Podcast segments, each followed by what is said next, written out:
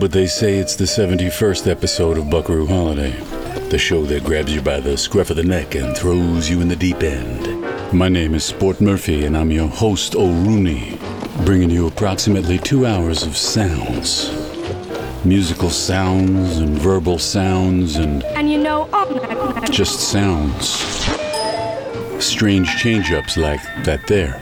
Now we opened with an edited snippet of Sauter Finegan, wacky big band who had all those great Jim Flora record covers. Stop, sit down, relax, think. Good advice, even if you don't take to Sauter Finegan. Then you heard Our Prayer by Brian Wilson, performed by Erik Lindgren and his bespoke consort. Erik Lindgren is a composer, founding member of Bird Songs of the Mesozoic. Great little art combo with one of my favorite all time names. I had to love bird songs of the Mesozoic. But I didn't love them, like them. I do love Slim Gaillard. Slim, Bam, everybody, welcome to Buckaroo Holiday. Seagulls flying. Oh, seagulls are flying. Boppity flop. Moppity mop, moppity mop.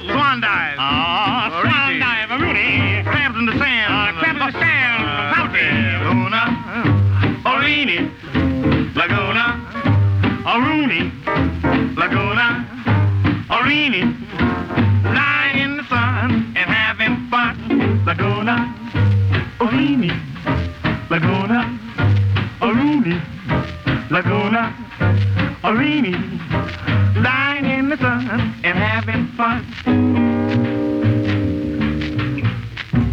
How's about we get things started with a track called Cumberland Island by Blooper? Talk about this later. Go, go, go, go, go, go.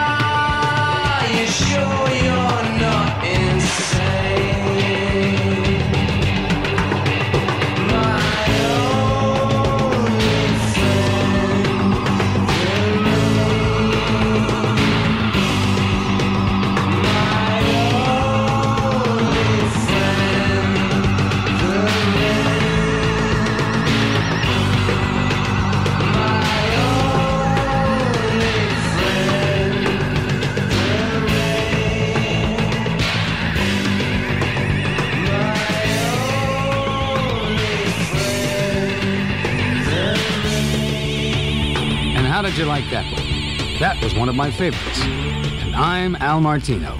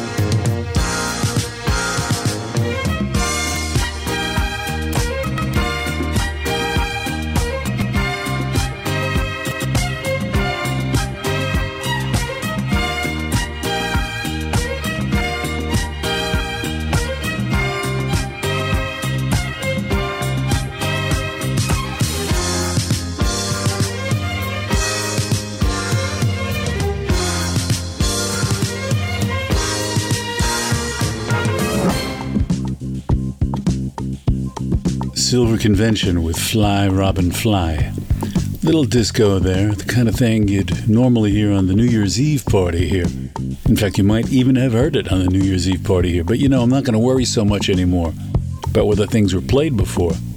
People tune into these things, you know, they discover this show somehow or another and they listen to it. Not a lot of people go back and listen to them. I, I don't see a lot of people digging back into early shows. So, aside from those of you who have been here the whole time and who have been loyal, stalwart listeners, I don't think the occasional redundancy is a great concern. And I think even the more stalwart, loyal listeners wouldn't mind hearing the same song again.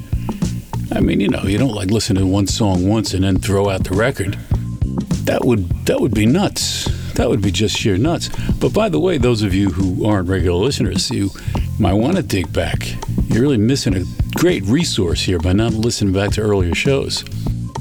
Of course, I will piss some of you off, and then you'll never listen to the show again when you hear some of the political stuff, but that ain't my fucking problem.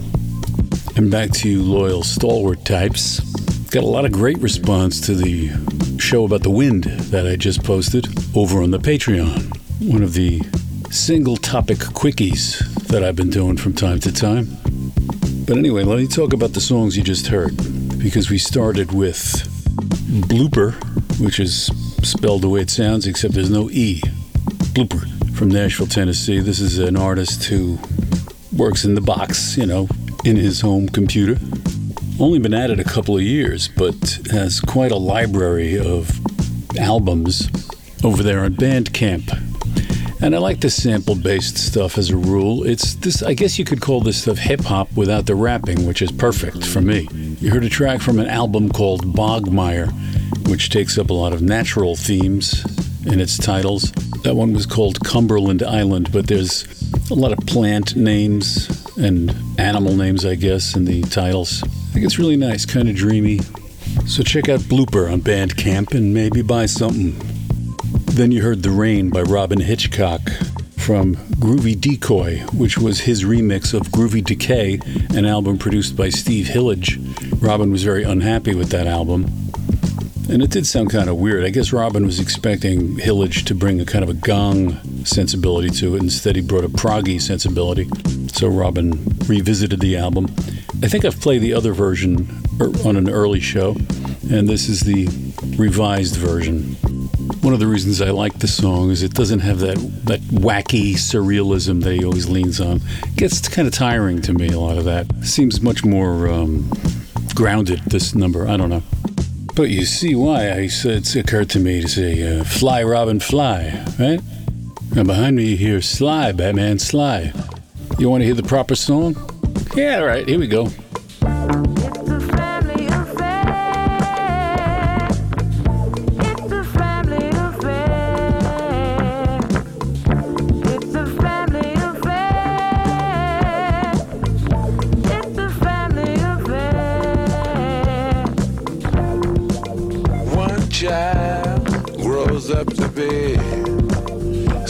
Somebody that just loves to learn. And uh, another child grows up to be somebody you just love to burn.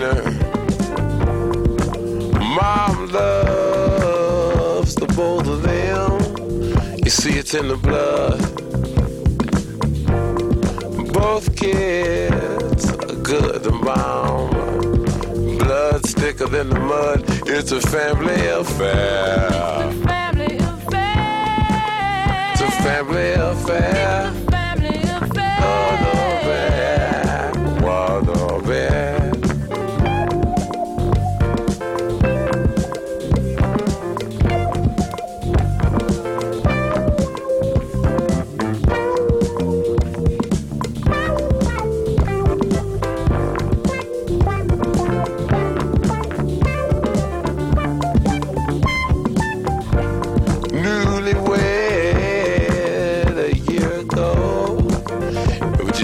Checking each other out. Hey, nobody wants to blow. Nobody wants to be left out. Uh huh. You can't leave cause your heart is there. But you, you can't stay cause you've been somewhere else. You can't cry cause you look broke down. But you're crying anyway cause you're all broke down. It's a family affair. It's a family affair. It's a family affair.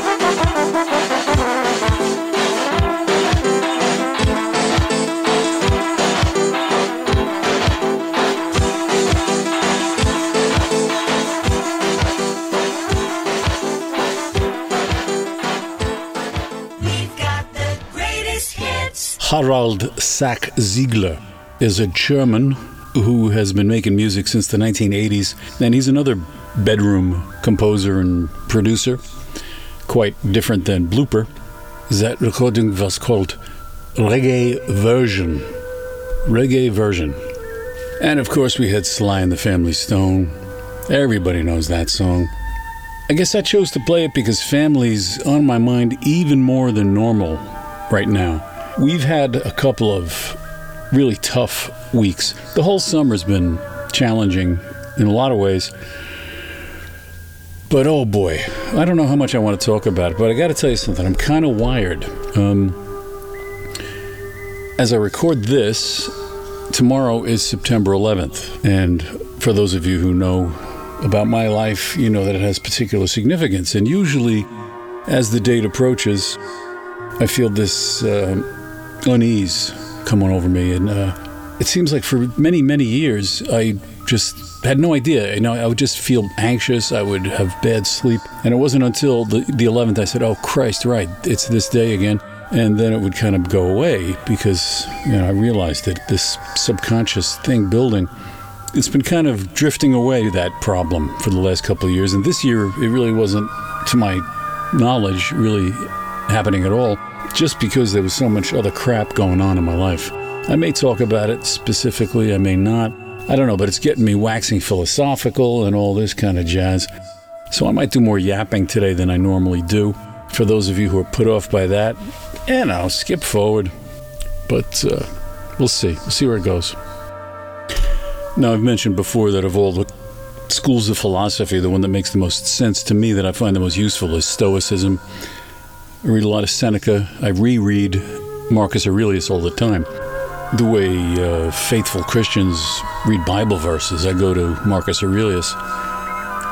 When you're in a very intense situation in your life, terrifying, draining, and we've been in that for the last couple of weeks, the one useful thing you can take from it is it really does catapult you into the moment in no uncertain terms. And when things go well, when things turn around and get better than they seemed, it really is an enormous gift. And a lot of things that are usually weighing on you put themselves in their correct position tend to be seen as pretty trivial by comparison. And very tiny things, very commonplace things, ephemeral things are there for savoring. And it sounds like a cliche, but it's easily forgotten and very hard to maintain.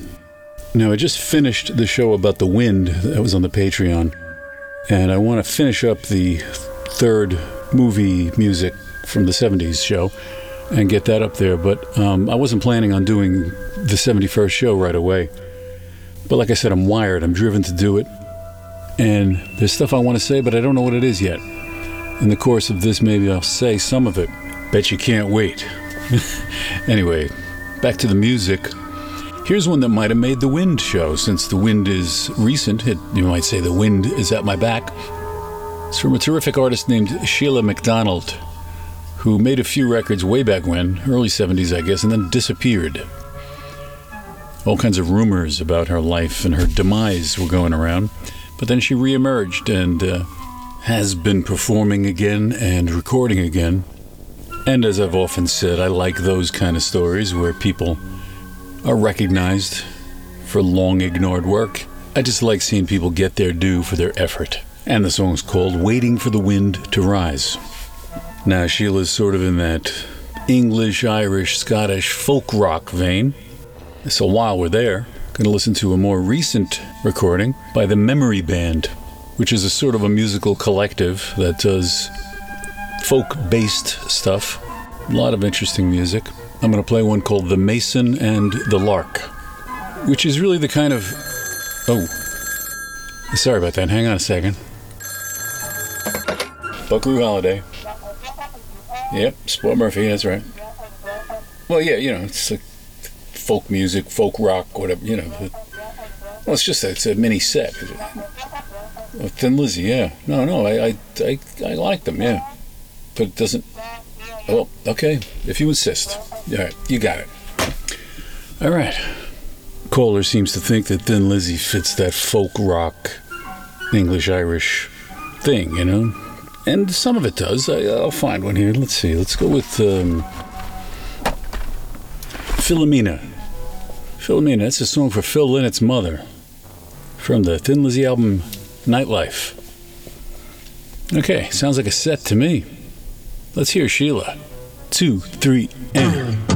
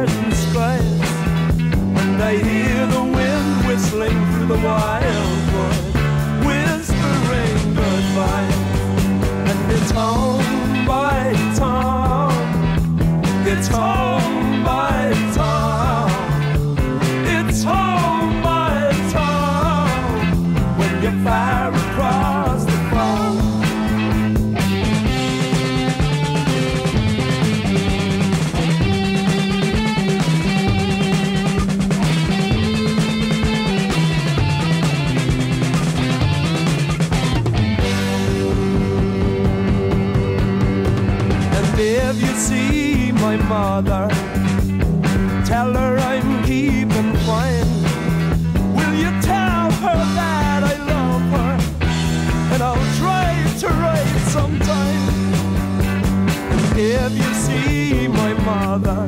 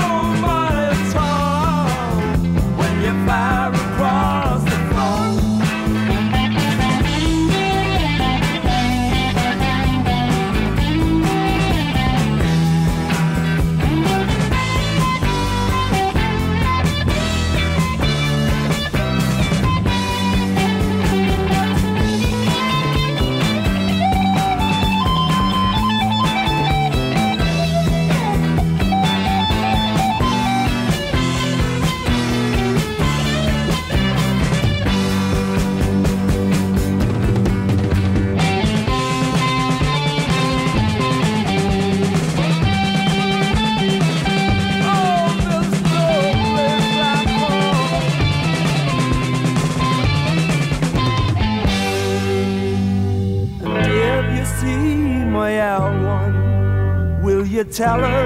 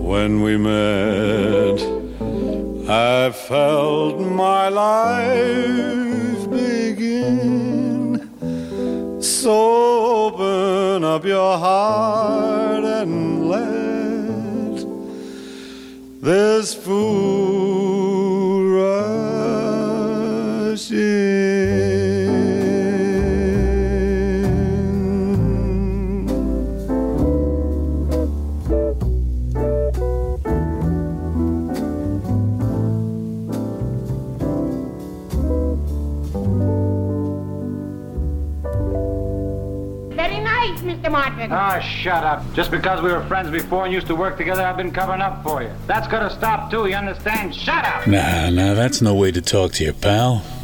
Boy, oh boy. Dean Martin, of course, from the 1964 album Dream with Dean, which is an amazing sounding record. Speaking of sounding amazing, I have some reconstructions here of 78 records from the 1920s. 78 RPM, of course. I don't have like 78 records here. I might, you know, but no. And I'll tell you about the audio reconstruction in a minute. But the artist is Donald Lindley, who I had never heard of. I was turned on to him by Steve Espinola, who I mentioned on the Biff Rose commentary last time.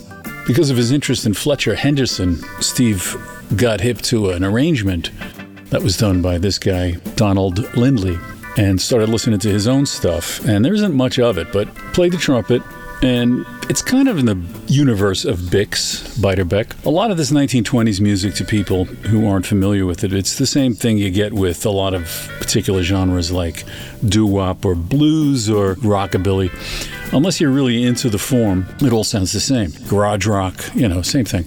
It's a shame because a lot of people hear 20s music as just a kind of a standardized sound that accompanies movies of flappers kicking their feet and Mickey Mouse and shit like that.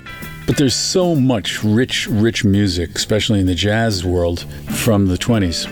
So I told Irwin Chusid about Lindley, and he liked his work too.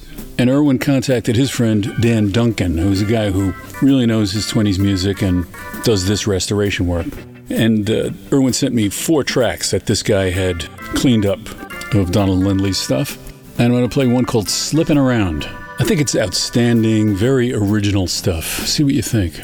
Then I got something by the Sapphire Thinkers, band that did one album in 1969. It was two brothers who were the sons of Bill Richmond, a close collaborator with Jerry Lewis. Not that that connection helped them any. And I think kind of like the West Coast pop art experimental band, they never got a fair crack at the whip. That band featured brothers who were the sons of composer Roy Harris. But here's a nice song from the Sapphire Thinkers album. It's called Let Her Come In. And you oughta, because what, are you going to leave her out there all night? What the hell's wrong with you? I like it. Shut up!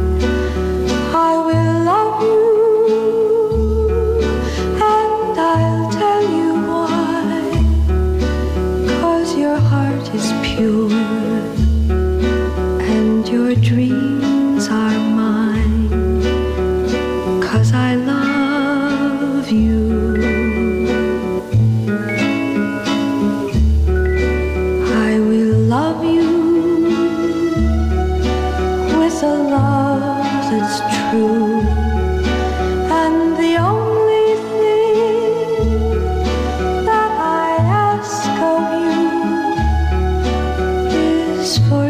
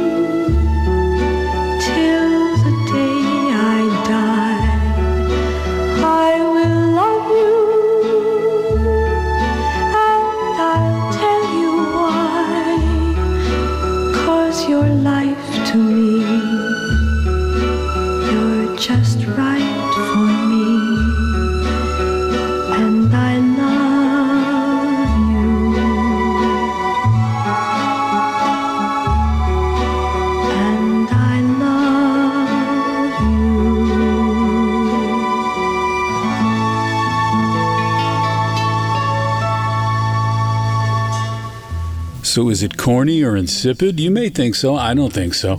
It's the wonderful Shelby Flint. Talked about her on the Wind special that was just on the Patreon. We played her version of Cast Your Fate to the Wind, and this is another side of her work. Song she wrote. Her co writer on it was Barry De Vorzon. who we've talked about before also, because he worked with Perry Botkin Jr., among other things that he did, many of them. But uh, he worked with Perry Botkin Jr. on Nadia's theme, came up with that one. But the one you just heard, I Will Love You, is to me a plaintive, classic sounding thing, just just touching. And it was covered by a few people. The Lettermen did it, and somebody had a hit with it.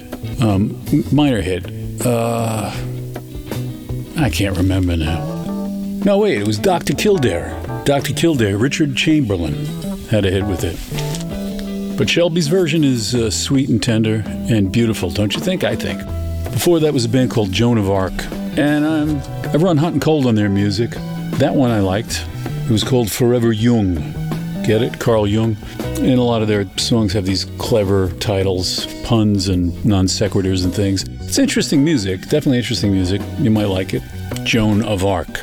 Uh, now, you know, when I started this show, meaning this episode, not the whole show, you know, obviously it was a while back because it wasn't yet September 11th. And I said I had a lot of things I wanted to say, or something like that. Still do, I guess, but I, um, I think I'll stick with more of a philosophical thing. I feel like quoting some stuff. And this one here is from the novelist John Steinbeck. The free, exploring mind of the individual human is the most valuable thing in the world. And this I would fight for the freedom of the mind to take any direction it wishes undirected. And this I must fight against any idea, religion, or government which limits or destroys the individual. This is what I am and what I am about.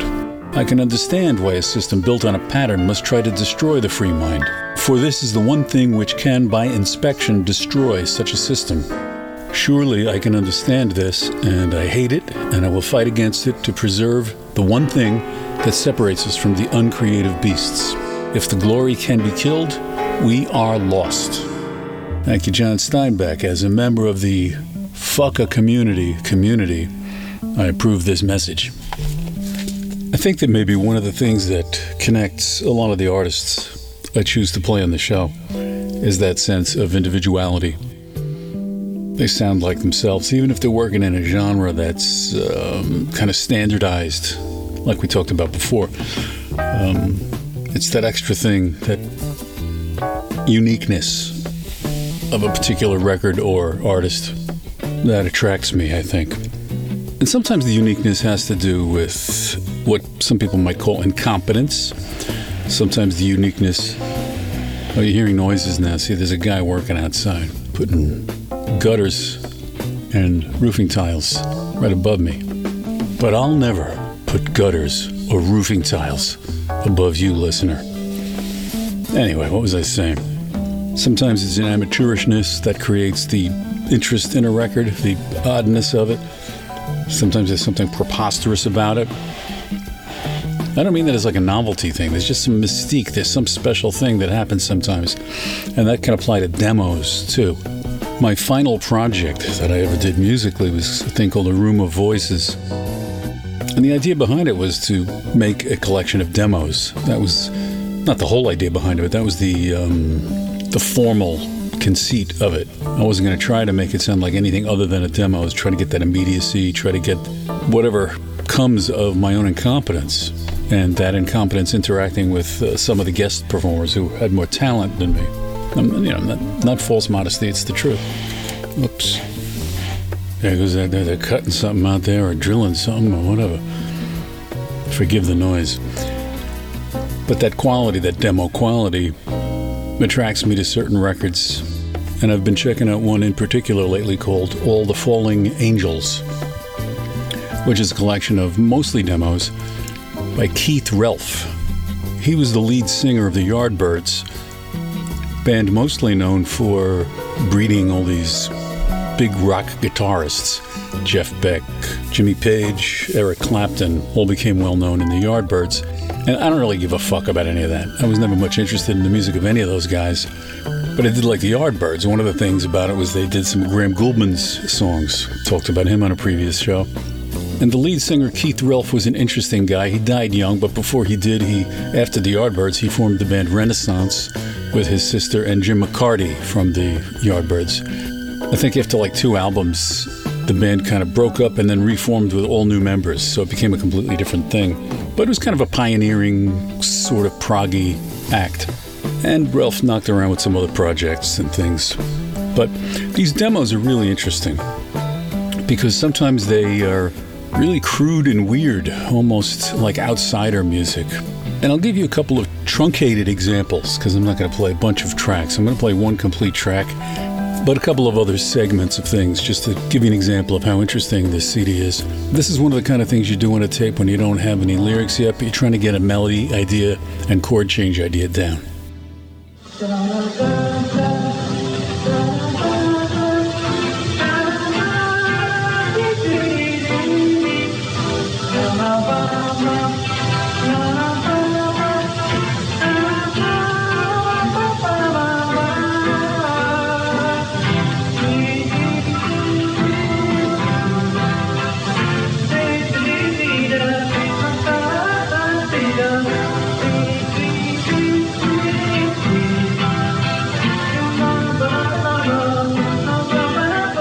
So it's called End and Out, which I suspect was just something that Relf wrote on the tape as a description of what was on the tape. It wasn't a song title per se.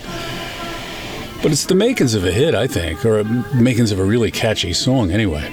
And that's one of the things about these demos, the potential of it and the guilelessness of it. The it's no art damage, it's just an inspiration flowing out. And I love that kind of thing. Me personally, now that I'm in the middle of this um, archiving project that's been going on for months, I'm finding sacks and sacks of writing tapes, not demos per se, more like this stuff where it's uh, like just tapes you throw in to catch an idea on the fly. If I had the resources at the time to complete any of these things, since they go back, I guess, to like Skell's days, like in the 80s, I mean, I, I might have had 20 albums worth of songs. Not that anybody needs that in the world. but sometimes in a fit of despair, I would throw bags of these tapes away in the garbage. And I'm shocked at how many of them I still have. There's so much, uh, I don't know, dreaming captured there. And that's what moves me about Relf's tapes. It's a fair tragedy when you contemplate all the things that discourage you or block you. And it's not as if anyway, for me, it's not as if I resent not having been successful or a star or anything. It was never the idea. But it's a shame to think you wasted so much time being upset and down on yourself. Now, along with these things that seem like they could have been promising pop tunes, are really out there things. Like I said, some stuff sounds like outsider music. This is almost Jandek territory coming up here. thing called Collector of the Light. I don't know whether the dude was high when he did it, or whether he was just reaching for something in the Syd Barrett, Skip Spence end of creation.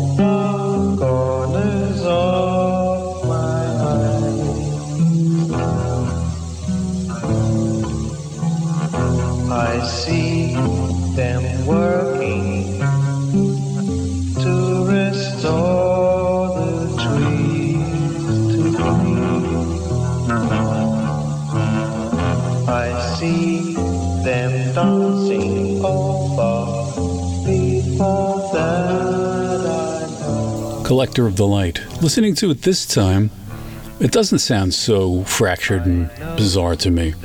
Some things change when you look at them from different angles. This sounds like he was just going for something kind of mystical and elusive. I don't know if he got what he wanted out of that demo tape or that writing tape, but he got something mystical and elusive. Reminds me a little bit of David Vorhaus and Delia Derbyshire's uh, White Noise project, like the melody of the song Love Without Sound.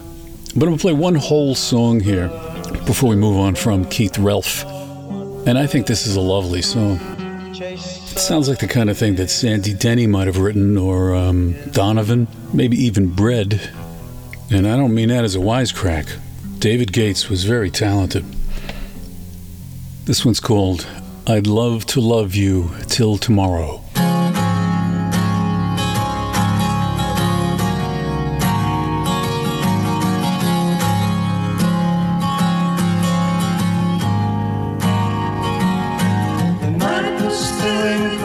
Crazy autumn. Leaves were falling in our hair. The rain took rest for just that moment.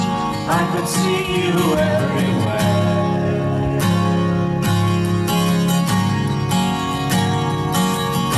I'd love to love you till tomorrow. If tomorrow never came, but just tonight, I'll give you something if you'll give to me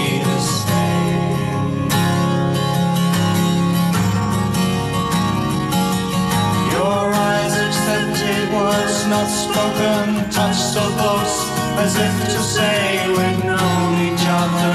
In some sky dream far, in some distant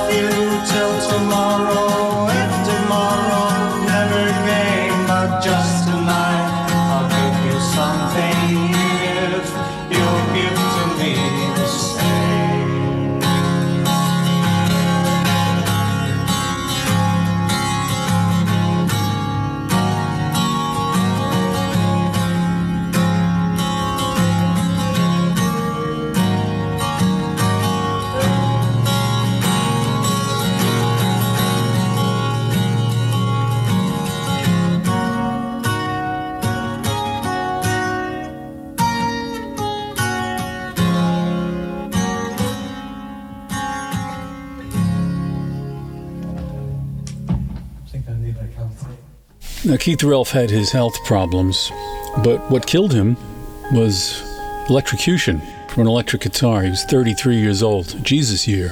So, between that sad fact and the uh, thinking about my own demos and crap like that, I'll throw this one in here for Keith. It's one of mine.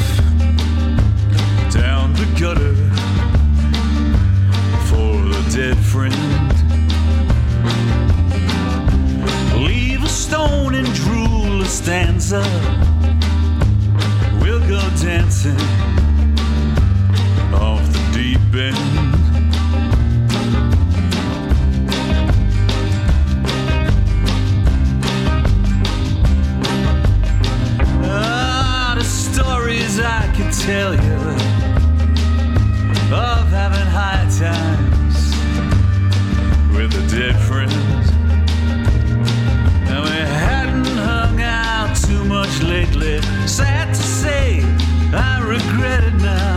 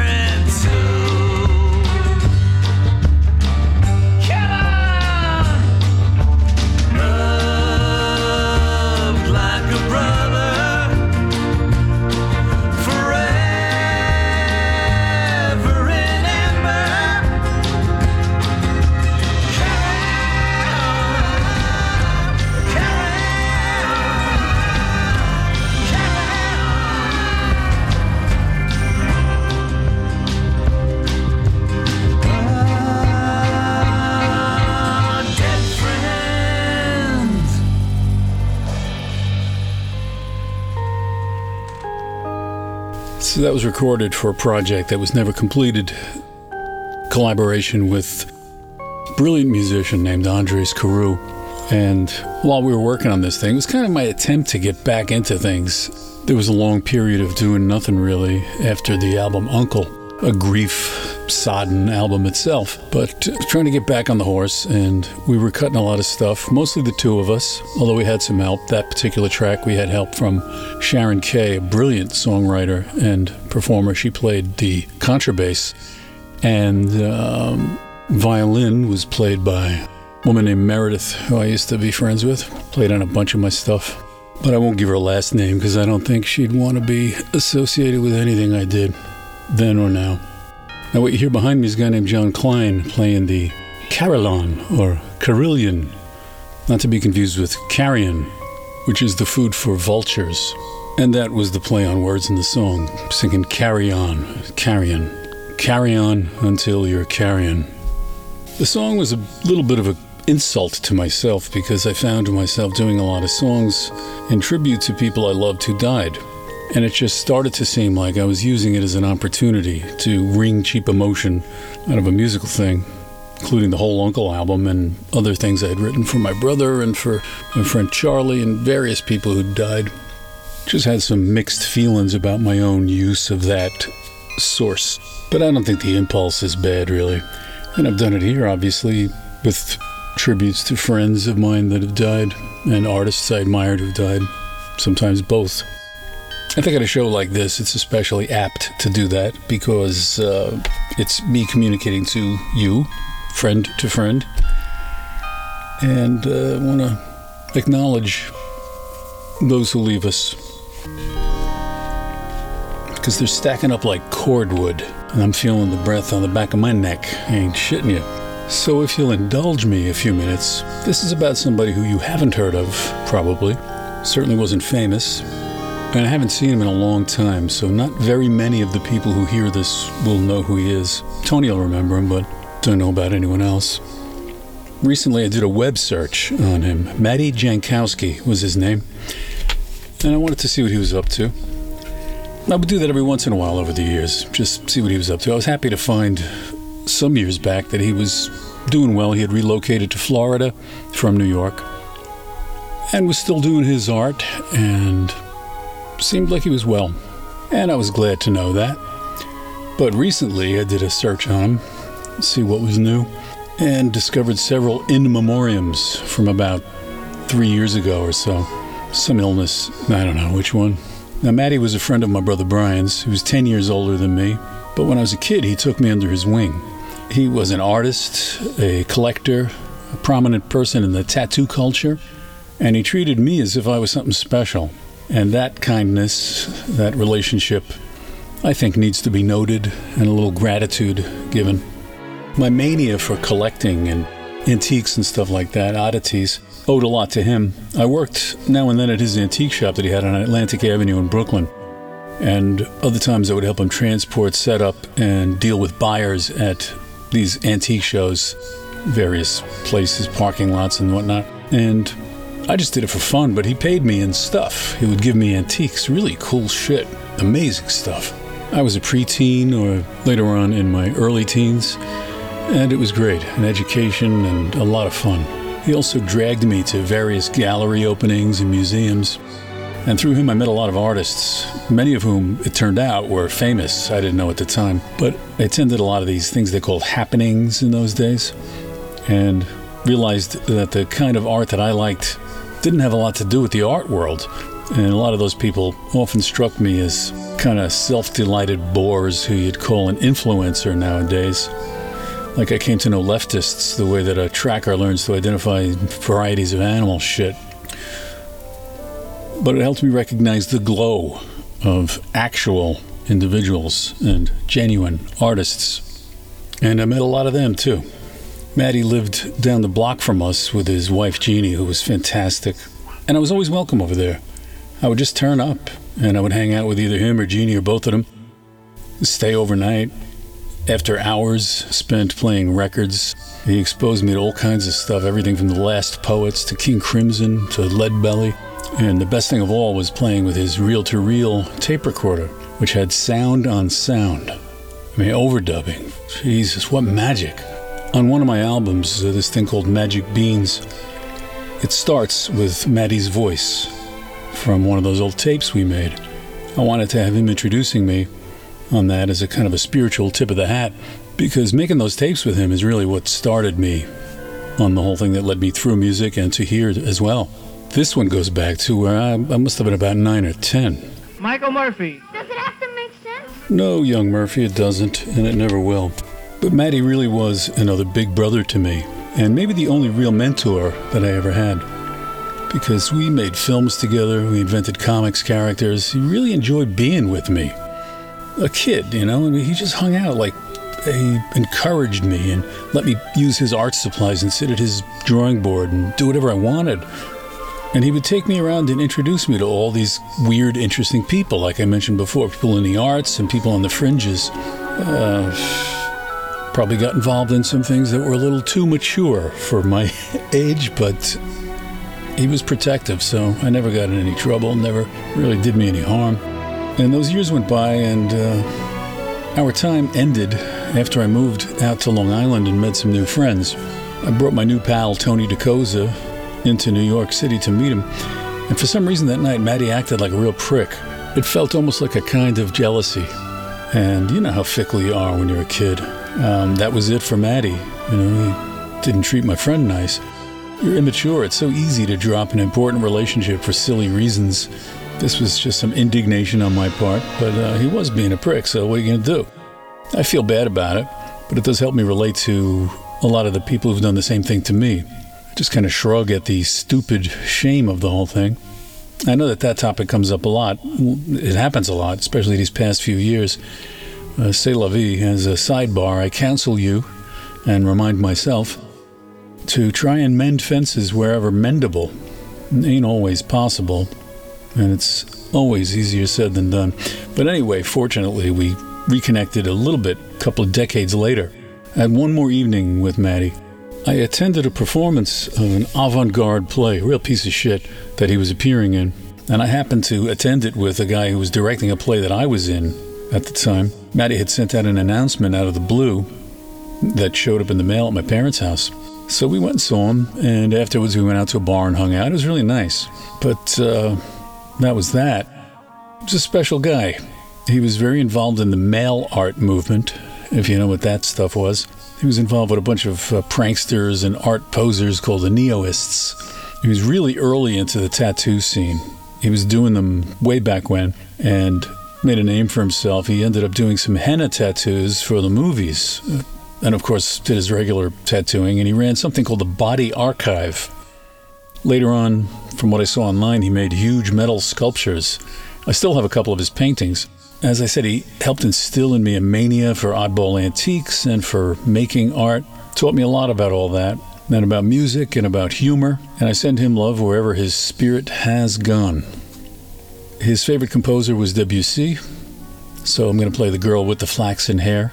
He was really into the early Steve Miller Band stuff, and I know he loved the album Sailor, so I'm going to play a track off of that. And it was an album he picked up that we used to listen to together and dug. Uh, Leo Sayer, Just a Boy. Got one here. A song called One Man Band from that album. And um, That was Matty. He was a one man band. He was always busy doing various things at once, always enthused, eager to share. And he kept at it despite all the million obstacles and discouragements life hurled in his way. So thanks, Matty.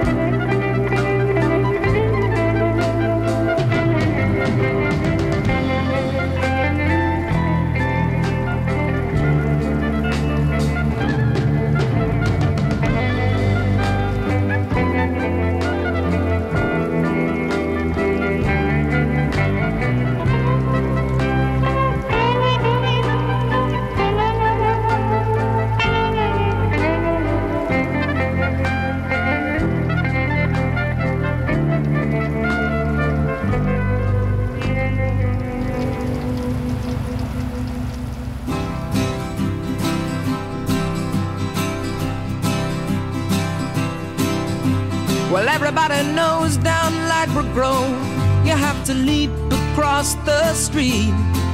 You can lose your life under a taxi cab. You gotta have eyes in your feet. You find a nice soft corner and you sit right down, take up your guitar and play. But then the lawman comes, says, move along, and so you move along all day. Well, I'm a one man band. Nobody knows nor understands. Is there anybody out there wanna lend me a hand to my one man band?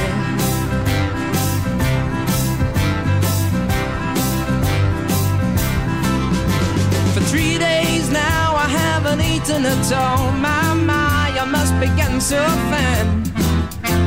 Soon my cap won't be large enough to drop a half a crown in. So hey there, mister, don't you look so sad, don't look so well at ease. When I can play you any song you like to cheer up that life you lead. Oh, I'm a one man band. Nobody knows nor understands. Is there anybody out there wanna to my one man band?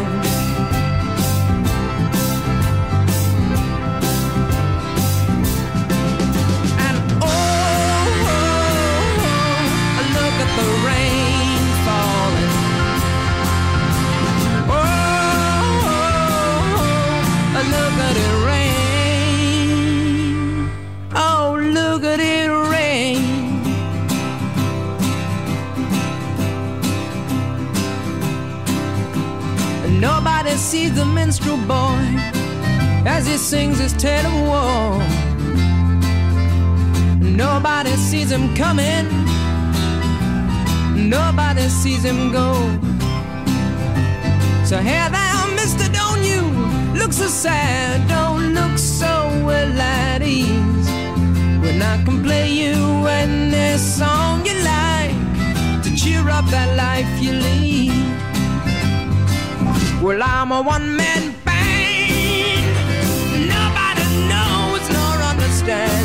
Is there anybody out there wanna lend me a hand to my one man band?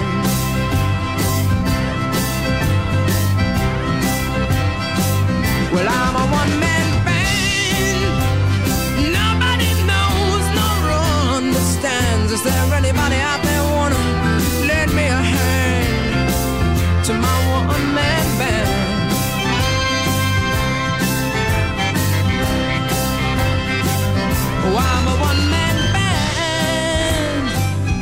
just a one man band.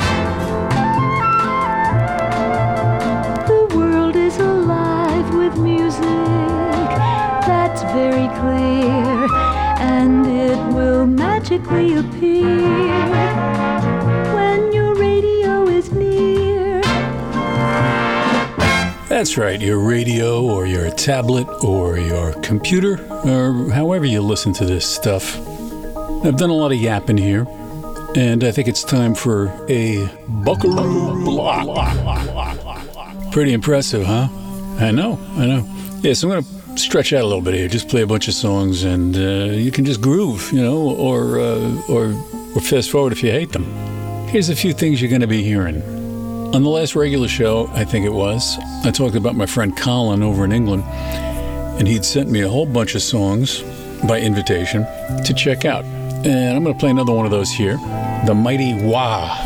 Now, Wah was a band that went under a lot of different variations of the name. They Wah Heat and just plain Wah. kind of like uh, Thirlwell with Foetus, you know, there's all these different Foetus variations. The Wah O Tour was Pete Wylie, artist out of Liverpool, and early on he had a trio with Ian McCulloch, who wound up in what you call it. Um, oh Jesus, now I'm blanking. Echo and the Bunnymen, and Julian Cope, who went on to Teardrop Explodes and all sorts of other stuff. So kind of a Liverpool supergroup of the 1980s. Although nobody knew him yet, right? So you can't call it a supergroup. Uh, it was a seminal. It was a seminal trio, not a Seminole trio. No, because they they were from Florida. It's a long way from Liverpool. Anyway, so here's the Mighty Wah, and Colin sent me a song called "Story of the Blues," which I'd never heard before. It's a cool record. And let's see, what's after that?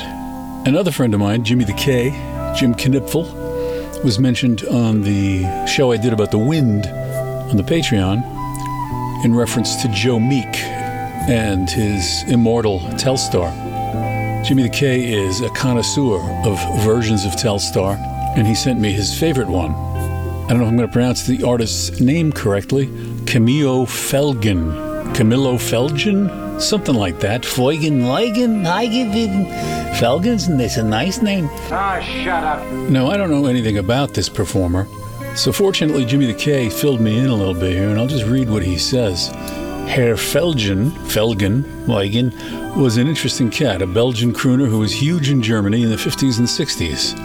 He goes on to say that a lot of the guy's work doesn't really grab him because it's got that Schlagers thing to it. He goes on to say this freaking Telstar came out of nowhere in 62, never did anything like it before or since, and no matter how deep the despair of any given moment, that's one of a tiny handful of songs that without fail leaves me giddy, if only for the duration of the song. Man, that crisp enunciation of his is too much. I'll buy that. And then after Telstar, I'm going to play my favorite Chuck Berry record. Okay, so that's what you're going to hear. But before we start with any of it, I'm going to play a track by Lankum. Lankum is a contemporary group from Ireland. Dublin, in fact, my dad's hometown. And like a lot of the musicians I encountered over in Ireland, they're going to the Irish folk music thing, but treating it in a very original way with um, influences of uh, art music. You know, in this song, you might hear some Philip Glass sort of stuff going on. It's from 2017, and the song is called The Granite Gaze. Are we the ones left behind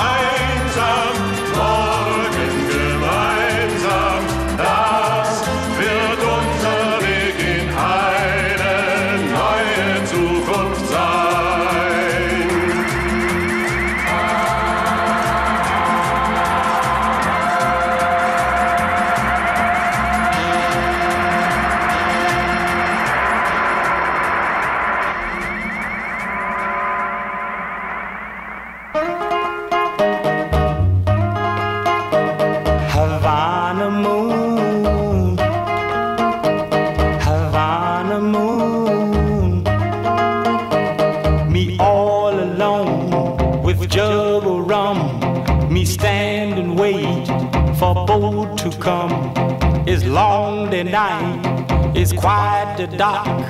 The boat she late since twelve o'clock. Me watch the tide easing in. It's low the moon, but high the wind. Havana moon, Havana moon. Me all alone, me open the rum. It's long the boat to come.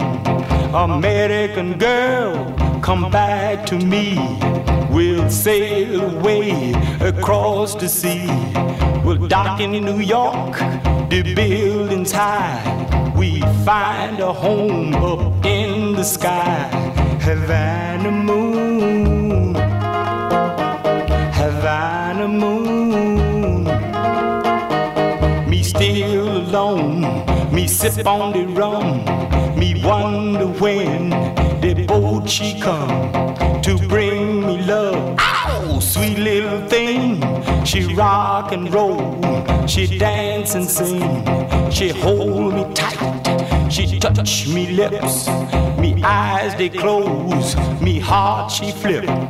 Havana moon,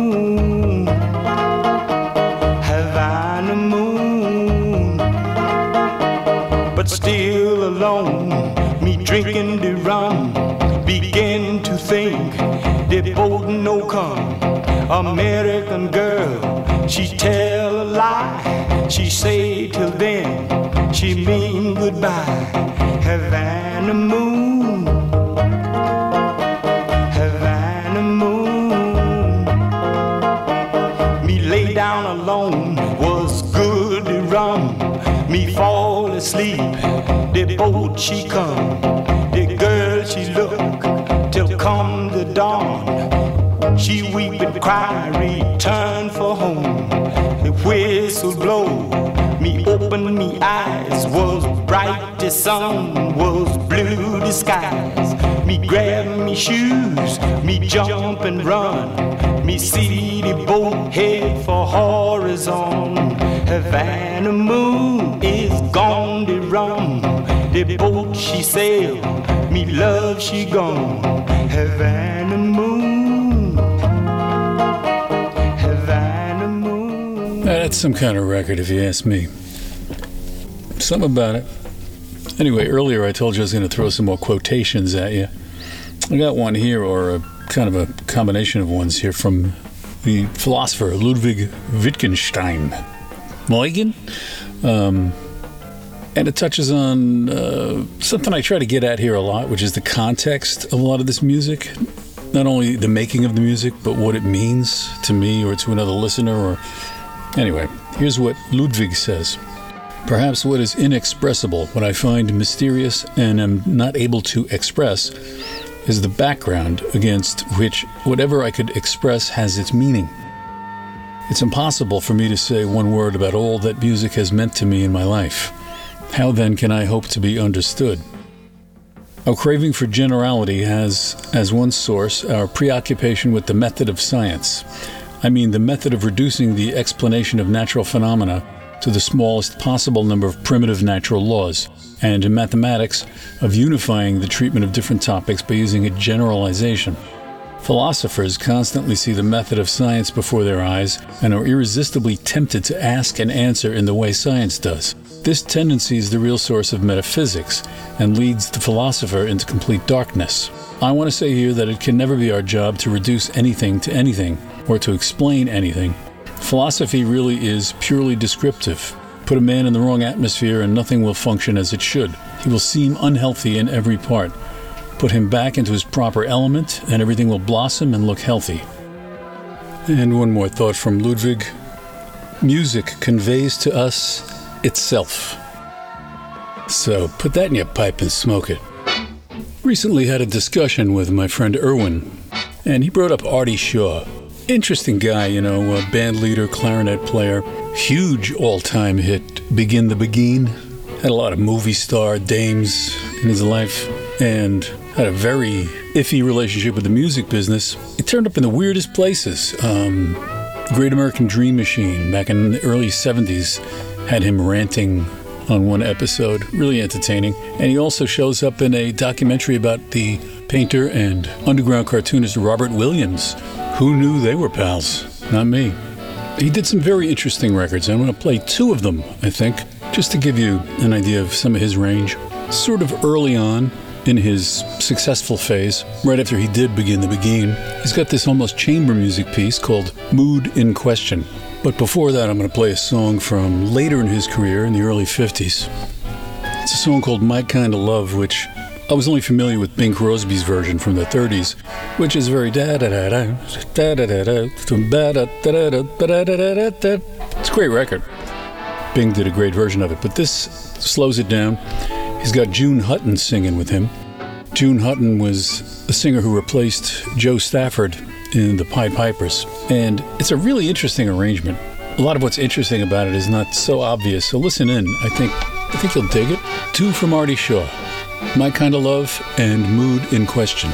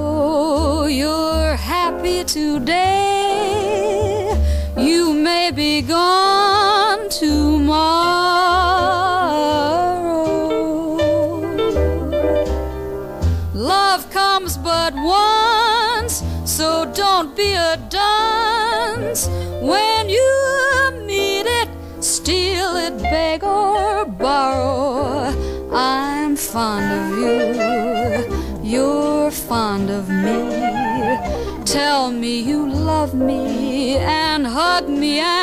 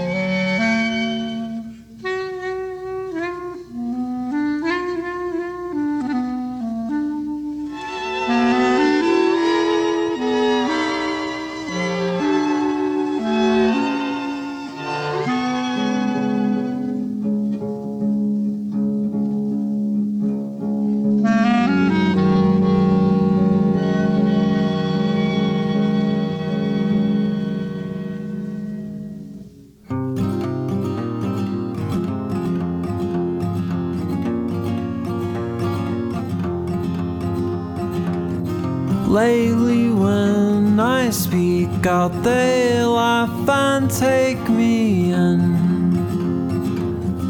They send me off to places they have never been. They were in the same place yesterday,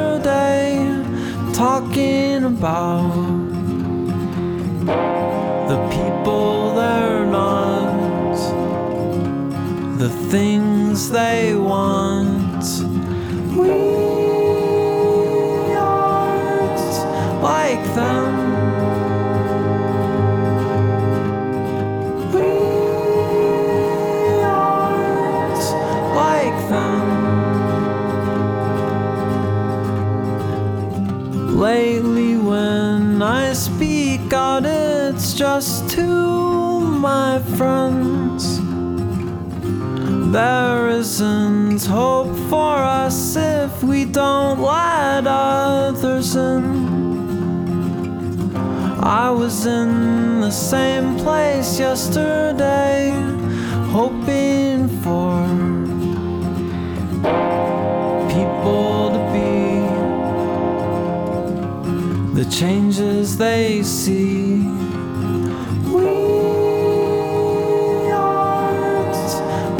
Like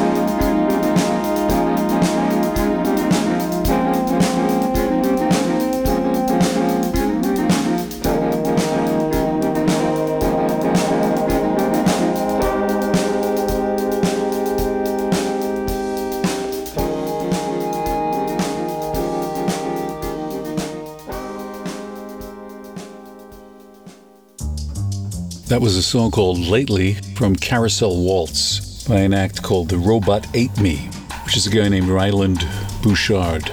Robot Ate Me was on the same label I was on, Kill Rock Stars, although I think they were on a some side offshoot of the label. I, I don't really know. My relationship at Kill Rock Stars was always kind of tenuous. It gave me a kind of credibility with some people. A lot of musicians befriended me because I was on the label. I think they thought they could get somewhere. Talk about hitching your wagon to an anvil.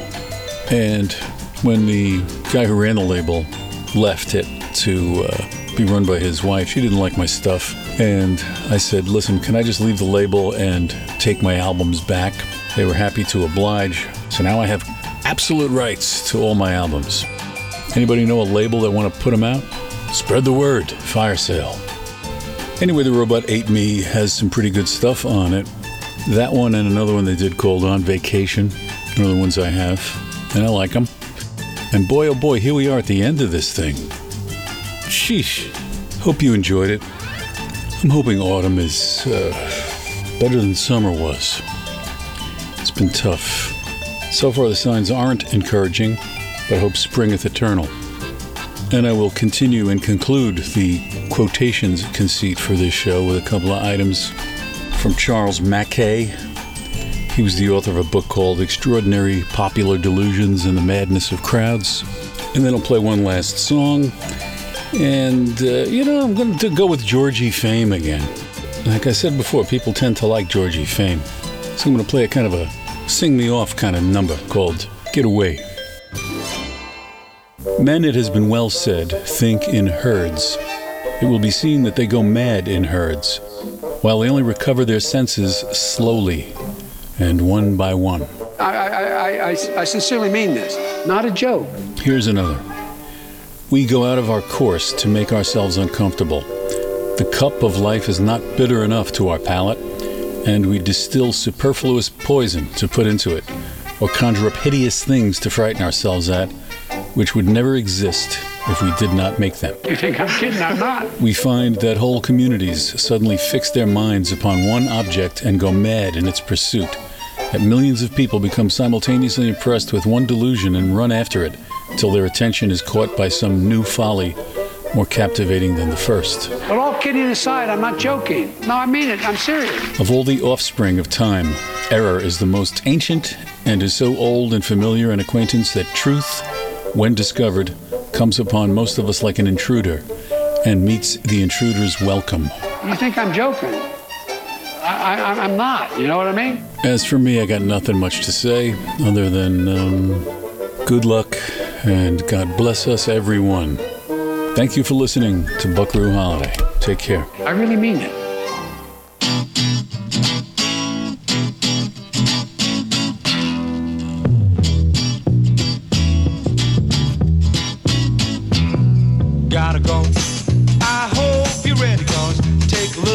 Look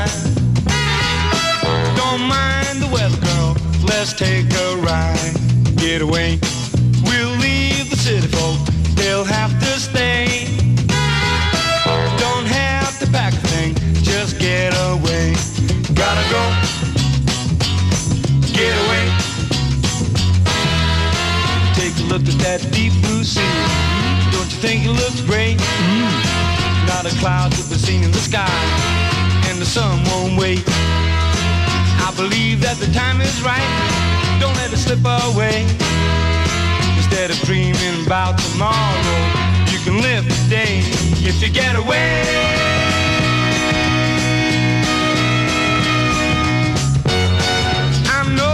Little place not far from town. Gotta go.